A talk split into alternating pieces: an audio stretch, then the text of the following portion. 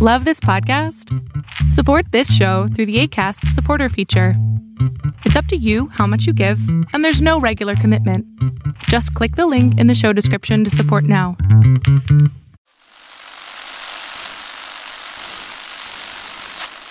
Nine, twelve, ten, twenty-eight, two, twenty-three. This is Deep State Radio, coming to you direct from our super secret studio in the third sub basement of the Ministry of Snark in Washington, D.C., and from other undisclosed locations across America and around the world. Hello, and welcome to another special edition of the podcast where we get to sit down and talk to an author of a book that we think is important. Uh, we are really fortunate to be joined today by Gail Tzemach Lemmon, who is the author of New York Times bestsellers Ashley's War and the Dressma- Dressmaker of Khair uh, also an adjunct senior uh, fellow at the Council on Foreign Relations. Her new book is called The Daughters of Kobani, a story of rebellion, courage, and justice.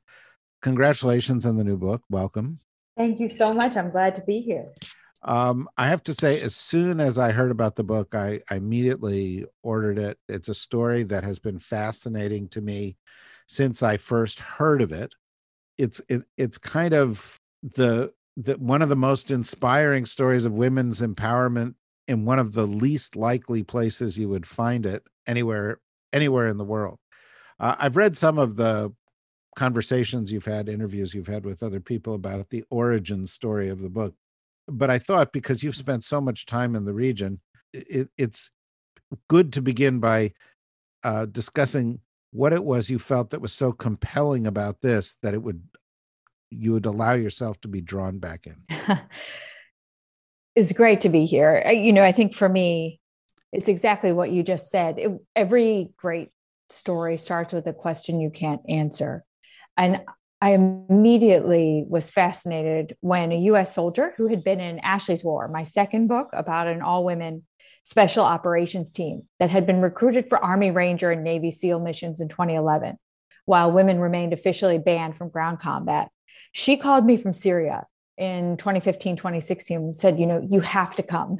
There is uh, the most amazing thing is happening. We're working with women in the partner force, and not only are they leading in battle, but they're leading men in battle. And the American men that she worked with in special operations had just enormous respect for them.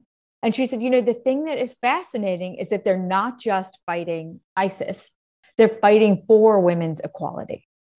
And my uh, father has uh, comes from the region, and I had a, a, a, fraction of a glimmer of an understanding about what that journey would be as an individual to go from families who really think that they you know have your your life pretty mapped out for you when you're born a girl to taking up arms and fighting a force that had violence against women and the subjugation of women right at the heart of who they were.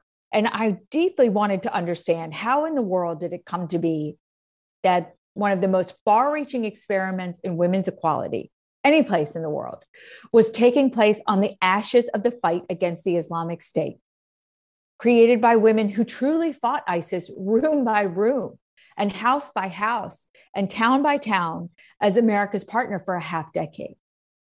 So, you know, when you when you hear about this kind of thing, the the the, the first question you ask is, what is it that created the conditions that that that put women in such a different role here? And uh, in your story, you describe both an ideological foundation for this in the works of Öcalan, but also um, a pragmatic foundation. ISIS was there. ISIS was dangerous, and you know when you you know you profile a number of women in the book, when you speak to them, you, you get the impression that while they they bought into the ideological foundation, the motivation was the immediate threat. It was existential, right? When men who buy and sell women come to your neighborhood, what is your choice? Truly. And so for these women, they originally took up arms just to take care of their neighborhoods, right? At the beginning, it's largely from the Kurdish community, ethnic minority, that really takes up arms in 2011, 2012 to keep other people out and to govern themselves for the first time, right? To be able to celebrate their holidays, name their babies what they would wish. And then the Syrian civil war metastasizes into a global conflict with extremism right at the center. And the Americans are looking for a way to stop the Islamic State because it might be hard for listeners to remember. But in 2014, ISIS was invincible. These folks had not had one battlefield loss. And I spent a lot of time, and the book really takes readers into talking to US military folks who had spent their entire adult lives in the post 9 11 wars, Iraq, Afghanistan, every place uh, in between, and who were really worried that they were going to bequeath this fight to their children because no one seemed willing to put forces on the ground to stop ISIS as it became really the fighting force with an unbreakable and glittering string of wins from Mosul onward.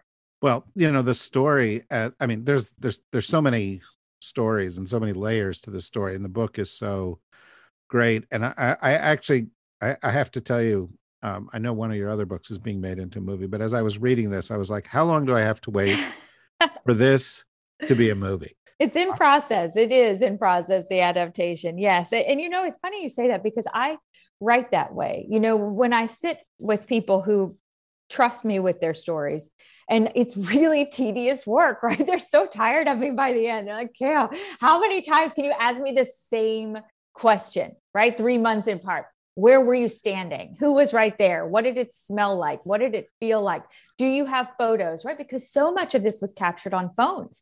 This was one of the first conflicts that everything was on WhatsApp or Facebook or you know one of the social media platforms and so you know i always saw it in this cinematic way because the way they told it not because they thought they had done anything extraordinary but they wanted their friends to get credit none of the women involved thought they did anything special yeah, but but having said that, if you were to go and sit down in a Hollywood story meeting and say, "Look, here is this evil force in the world, and one of the things that distinguishes them as evil is how brutally they treat women, how they abuse them, how they denigrate them, and we are going to set them up in a battle after they have been essentially undefeated anywhere in the world, and they are going to lose on this battlefield in Kobani."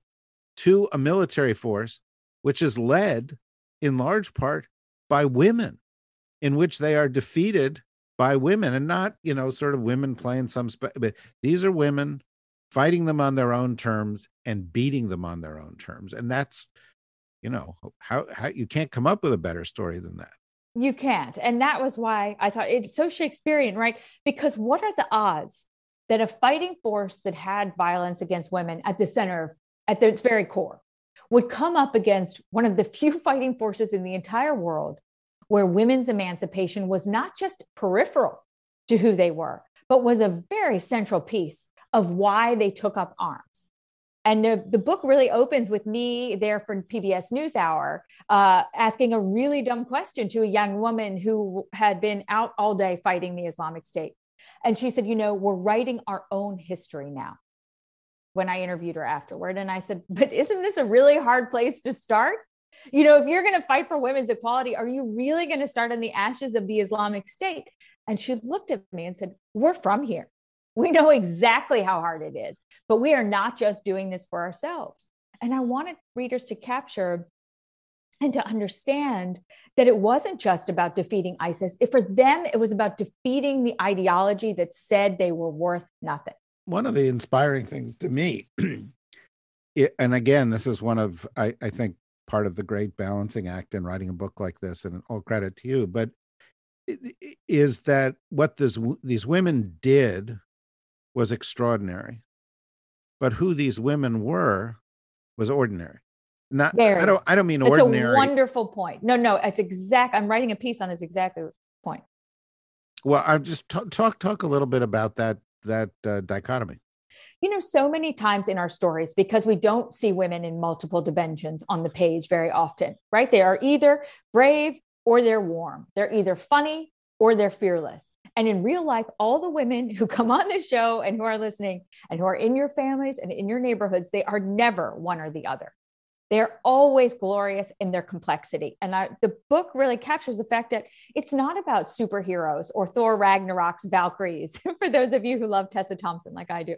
Uh, it is really about ordinary people who rise to the moment in service to a cause greater than themselves and who never would have expected that this is where their life would lead. I mean, Znarine is a is a, a person in the book who you know readers have written me about and it's been so moving because here's a young woman who her parents said you cannot uh, attend university because that's not what girls in our family do.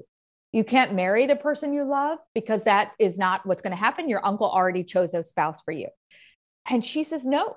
And so by the time somebody knocks on her door and says we have this ideology that says the kurds can't be free until women are free she's ready and we follow her journey from being a driver and a gopher, really, for uh, one, the head of the women's protection units to going all the way to Manbij and to liberating her hometown from the Islamic State and watching girls come up to her. And here's a person who would never have thought that she had the mettle to do that. But when the moment called for it, she reached deep inside and found it. And it is that human spirit. And it's that inspiration of what do you do in the moment where you're called to be everything that you might be, what do you do that I, that I wanted readers to live in? Well, first of all, I didn't expect we were going to get to the Marvel Comics universe in the course of this. Um, but, but but always happy to do that.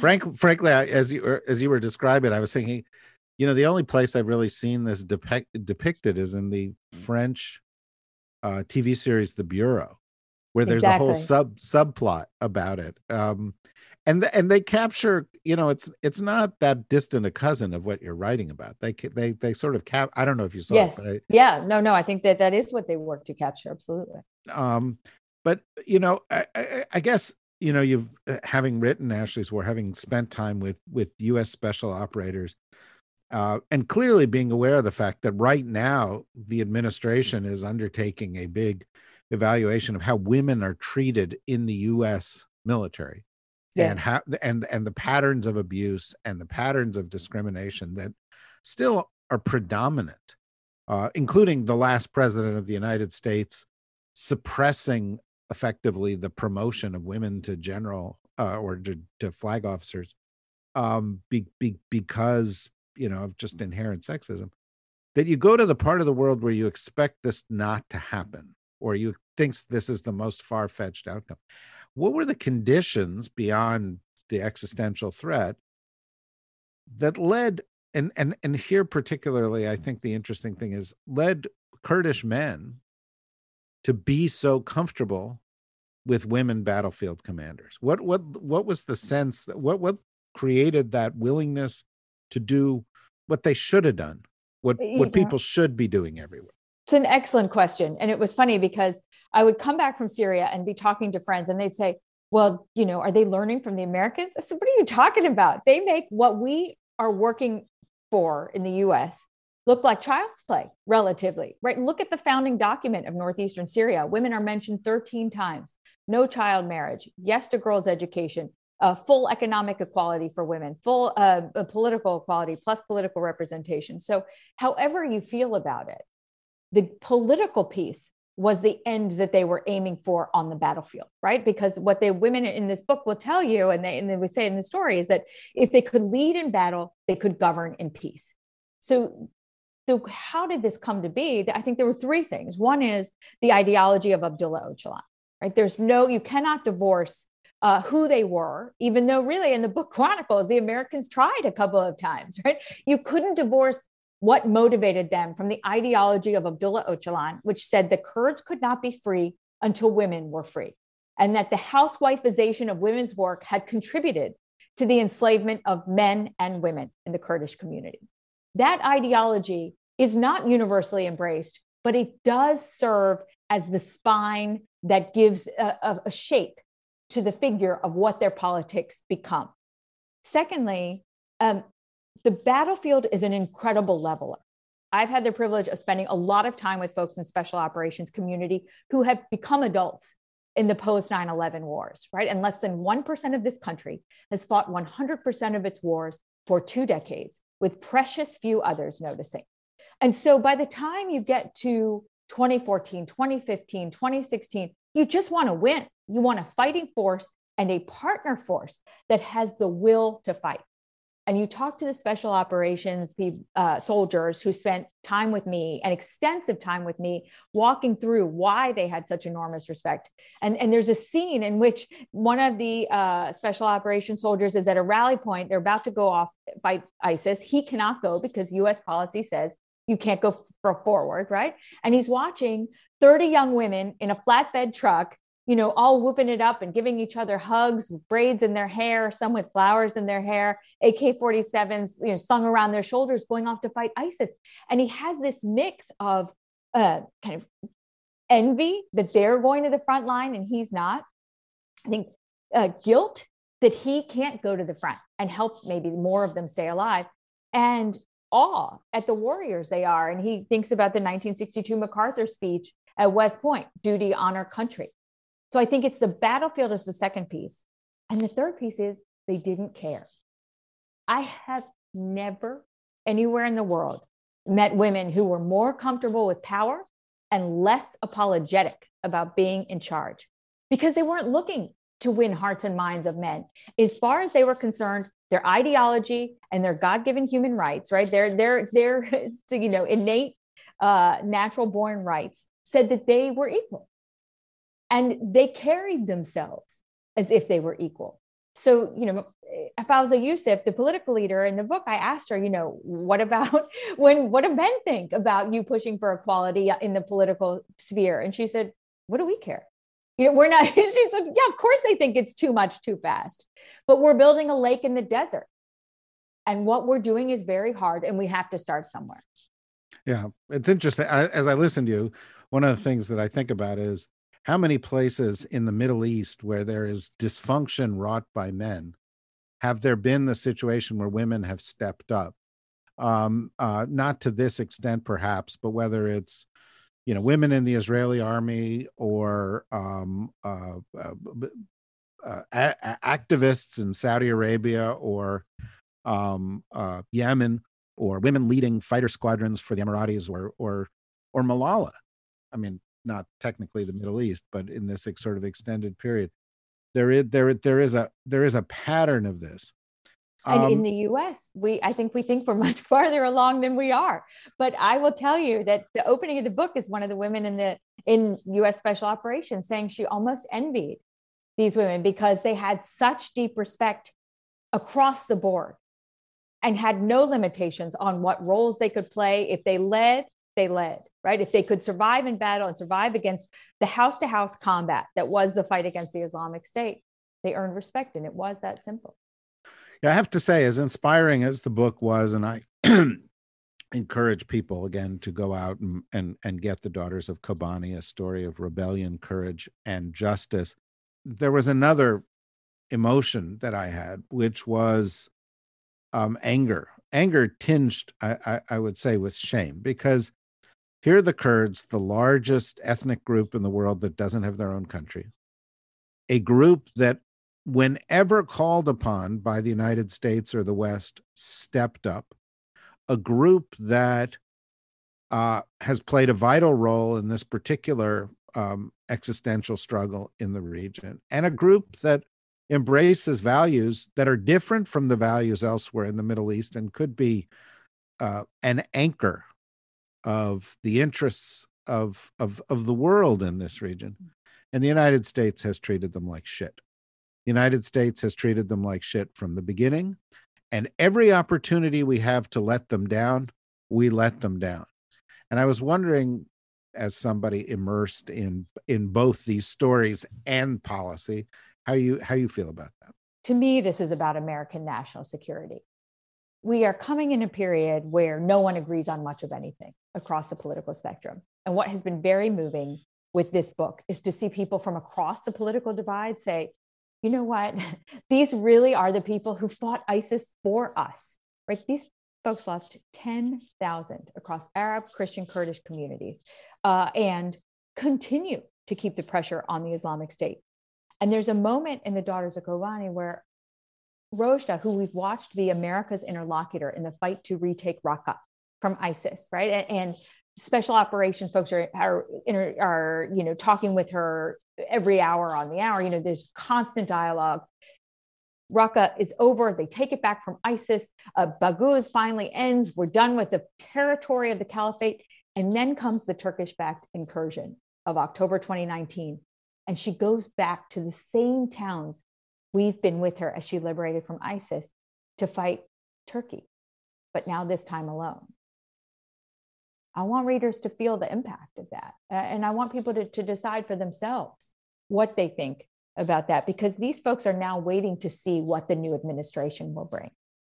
Their future hangs in the balance. And I will tell you the thing that is so moving to me is having been there in December 2019, how much hope remains on the ground that this very fragile stability they have built, which is endangered from the Syrian regime, from the Iranians, from the Turks, uh, from the Russians, and certainly from ISIS, continues to hold. Even in Raqqa, I was in Raqqa in December of 2019. Still, every town they took was run by is now has a civil council that is co-headed by man and by a man and a woman all of that is still in place. The Women's Council in Raqqa, which you'll see in the book, that is still in place. All of these things I thought were surely done for uh, are actually beyond what I ever expected, enduring. So I think it really is about America's national interest and how we continue to keep the pressure on the Islamic State without putting U.S. forces on the ground. Yeah, it it I think it clearly is. And when you look at the neighborhood, it's a crappy neighborhood, right? I mean, as as you say, the the Iranians, I mean, the Syrians are among the worst of the worst in the government. Erdogan has turned out to be a disaster for democracy. The, the, obviously, the Russians are playing a big and not terribly constructive role in the region. And we tend to defer to the governments of the bad guys and not stand up for the ones who have stood up for us. And as you say, that uh, or as you implied, that's short-sighted because we've seen and and you know, we were you know, providing intelligence to Saddam Hussein when he was gassing Kurds. You know, um, th- th- we we we've been on the wrong side of this for a long time, or and and and I think we were on the wrong side of this in 2019 with with the Trump administration. That if we want to change the region, we have to embrace those who are changing it. Well, this really is about homegrown agents of change. And, and when you talk to folks, both on the diplomatic side and on the military side, what they will tell you is that this is about American national interest, right? This is about the partner that has done everything the US asks, and we haven't even mentioned, continues to hold thousands of foreign fighters of the Islamic State. I was in Hol Camp where their families are, where the women and the children who belonged, you know, the women who were part of the of ISIS, right? Even while facing NATO, a NATO allies' air power, they continued to hold, for the sake of the world, thousands of ISIS foreign fighters that their own countries will not take back. So, this is not about uh, simply the region. This is about limiting the ability to launch attacks against Europe, against the United States, and certainly uh, in that corner of the world. And I do think that those people who are now fighting to keep the pressure on ISIS are watching very closely to see what the Biden administration will bring as this policy tightrope that the Obama administration walked and then the Trump administration walked continues into the to the Biden White House. Well, I, th- I, you know, I think one of the things that's good about the book is that it's, you know, it's balanced and it assesses this. The Obama administration policy in Syria was lousy. The Trump administration policy in Syria is lousy we still haven't gotten any um a, you know uh, an administration that's embraced something new although there are signs this administration has learned from that and i i've talked to tony blinken i've talked to some of these people and i get the impression they know our policy in syria was defective deficient. And they've uh, written uh, so, about it yeah. so so the question becomes whether they do something about it. What do you see as as we wrap this up what do you see as the future of these women in the context of this uncertainty?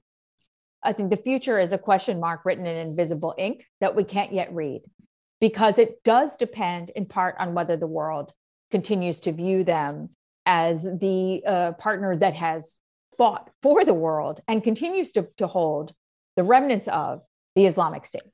And, and I think that right now they are really keeping intact everything they've built you know women's in women judges women girls education no dowry all of these things that they have put in place that put women at the heart of governance not just at the heart of uh, the defense side. But it will depend on at what they're arguing for now which is do they get a seat at the table when it comes to deciding the future of syria?